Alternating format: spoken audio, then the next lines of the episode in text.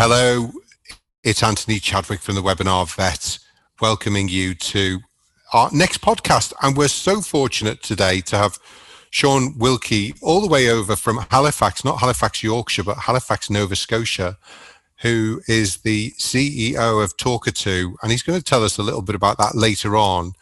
But Sean, you've had a great background in the digital space, in tech. You've now got interested in veterinary, but perhaps tell us a little bit about your backstory and what you've been getting up to over the last few years. Yeah, great. Well, Anthony, listen, I'm super happy to be here. Thanks so much for inviting me to the show. And yeah, I guess I guess we have to rewind the clock quite a ways. We got to go back to 1999. In 1999, I started my first technology company, a company called Robotnik. And that company started to kind of help consumers, was where it really had its roots in consumers and students access technology in an affordable way. You know, we started with a counter. We had lineups around the corner for people to come buy computer hardware. And that was my kind of first foray into business and into tech. Fast forward, you know, kind of to the early 2000s, that company had been transformed into a managed service provider, kind of helping businesses, some veterinary clinics, some medical clinics, and a lot of other companies in Atlantic Canada, which is where I'm from, the other side of the pond, help them with their technology. You know, and technology has been an interesting thing. You know, when we started selling computers, you know, it was typical for a business to have one of them, you know, and it was a computer. And then, you know, that computer grew to 2 and then 5, and then everybody had 1, and then everybody had 2 and a mobile device. And so I've really been on that journey with businesses, kind of helping them adopt technology from the late 90s up until last year when I sold that company. And along the way, I built a software company. I built a company that worked with Google to deploy their services like Gmail and Google Calendar to the masses. And so I've had this interesting journey around, you know, technology specifically, but then it's zoomed in and help people like either implement or even in some cases develop their own software. But I had never really started my own software company until about 4 years. Okay, I guess it was about 5 years ago when I partnered with Nuance Communication to resell their product. And through doing that, I discovered, you know, this opportunity. You know, after the company Dragon Veterinary, after I sold that company, I had some downtime, and I thought to myself, you know what, I think I might be able to do this better. And that's when I hired my first couple of developers and set off, around 2 years ago to create Talkatoo. And oh my, what a journey it's been. Hey, it's definitely interesting. Very much in the same space as ourselves, innovators. And of course, I failed to mention at the beginning, you also have a podcast called the Veterinary Innovation Podcast. And I think we are a conservative profession, the veterinary profession, and there is a fear of tech, you know, in all professions probably. So it's certainly great to have somebody like yourself who can help us make some sense of it. And of course, you know, we've gone through this huge transformation over the last year with coronavirus, and obviously coronavirus has been a terrible thing, as you know, in the UK. We're still in quite a mess with it, but hopefully maybe in a few years we'll, within the sacrifice and all the terrible tragedy within it, we'll see perhaps some of the blessings and some of the ways that it's helped us to transform and become more efficient, maybe also more aware of the environment and, you know, how driving around can affect us and things as well. So that must be an interesting journey for you as well, seeing how digital and tech has changed so much in the last 12 months. Oh my gosh, has it ever? You know, I think if we go back to the good old days, you know, back to kind of early March last year, I was in a hotel in Florida at, I think, one of the last in-person veterinary trade shows that happened in the world. And my view of the world back then was very different than it is today. You know, my view of the world then, if we particularly zoom in to the work world, you know, being a 40-year-old, I thought that we all needed to go to a central place to work, to collaborate with each other, to share ideas, to have conversations in the hallway. And I was the old guy in my company, second oldest. And I can't forget my business partner and co-founder, who will always be older than me by about a year. So I'm the second oldest in the company, and we're 15 now. But I had this kind of very closed-eyed view of the world, which is, you know, if we're gonna do work, we got to go to a place, we got to do the work, we got to be, you know, I hate to say it, Anthony, but chained to the desk, you know, and that's how I thought work was done. And I think for me, you know, other than, you know, the obvious, you know, kind of digital transformation that's happened in the last, you know, 12 months or, you know, 8-9 months now, the big thing that's changed, I think, for a lot of us is the way that we view work, you know, and our openness and, I guess, new flexibility when it comes to how work should be done and what work actually is. And I got to tell you, for me, my commute has changed from 30 minutes to about 3 seconds. You know, I got to come up the stairs and around the corner, come to my office. And I personally like it more. I don't think I ever would have got to the point where I was able to say that if it hadn't been for COVID-19. So I think we're already starting to see some, you know, early kind of gems that are going to come out of this thing, you know, the freedom and flexibility to kind of work more on individual terms, focusing more around outcomes and less about, you know, just bureaucratic BS that's been around for probably way too long. Curious to hear what you think about that. Well, you know, we've been holding Zoom meetings for the last 5 years, and quite often, because of my environmental credentials, I'd say, well, rather than come down to you for the first meeting, let's just chat over the phone or over Zoom.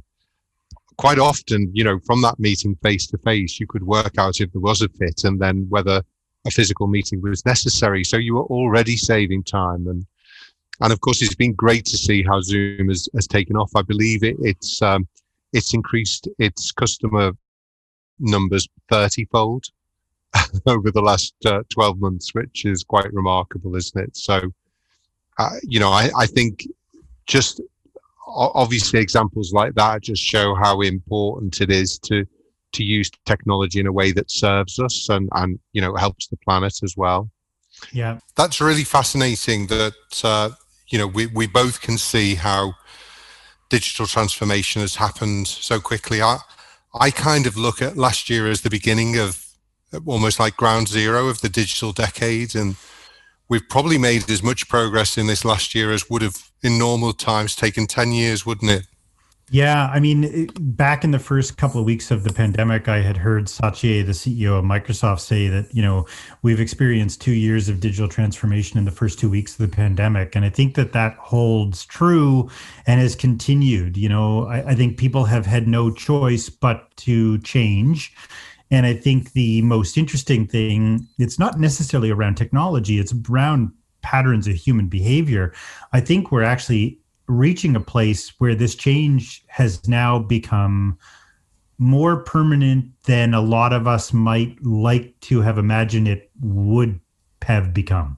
I think that a lot of the change that we've experienced is here to stay, which is really interesting. I mean, and it affects so many areas of the veterinary profession, you know, like I know that most of us are excited to go back to veterinary trade shows, but I don't know if they'll ever be what they once were, you know, and if they'll always have this digital component. So it's just going to be very interesting to see how the next, you know, no one wants to put a time on it either, which is really interesting, you know, see how the next year or the next years play out, because I think that we have experienced this big change. Anthony, one thing that blew my mind away, I was working with a veterinary consolidator group, so multi-hospital practice in Maine, and they're deploying Talkatoo, our voice dictation software.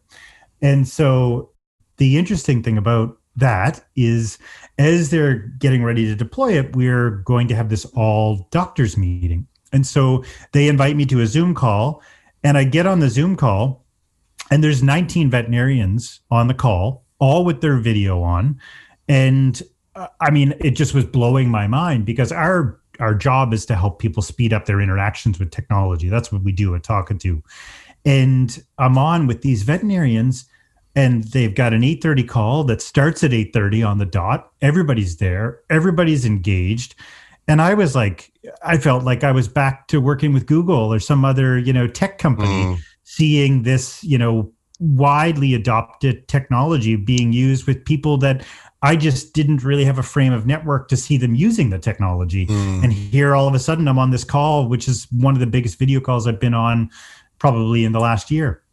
So just really, really interesting. I think, Anna, you made a really good point.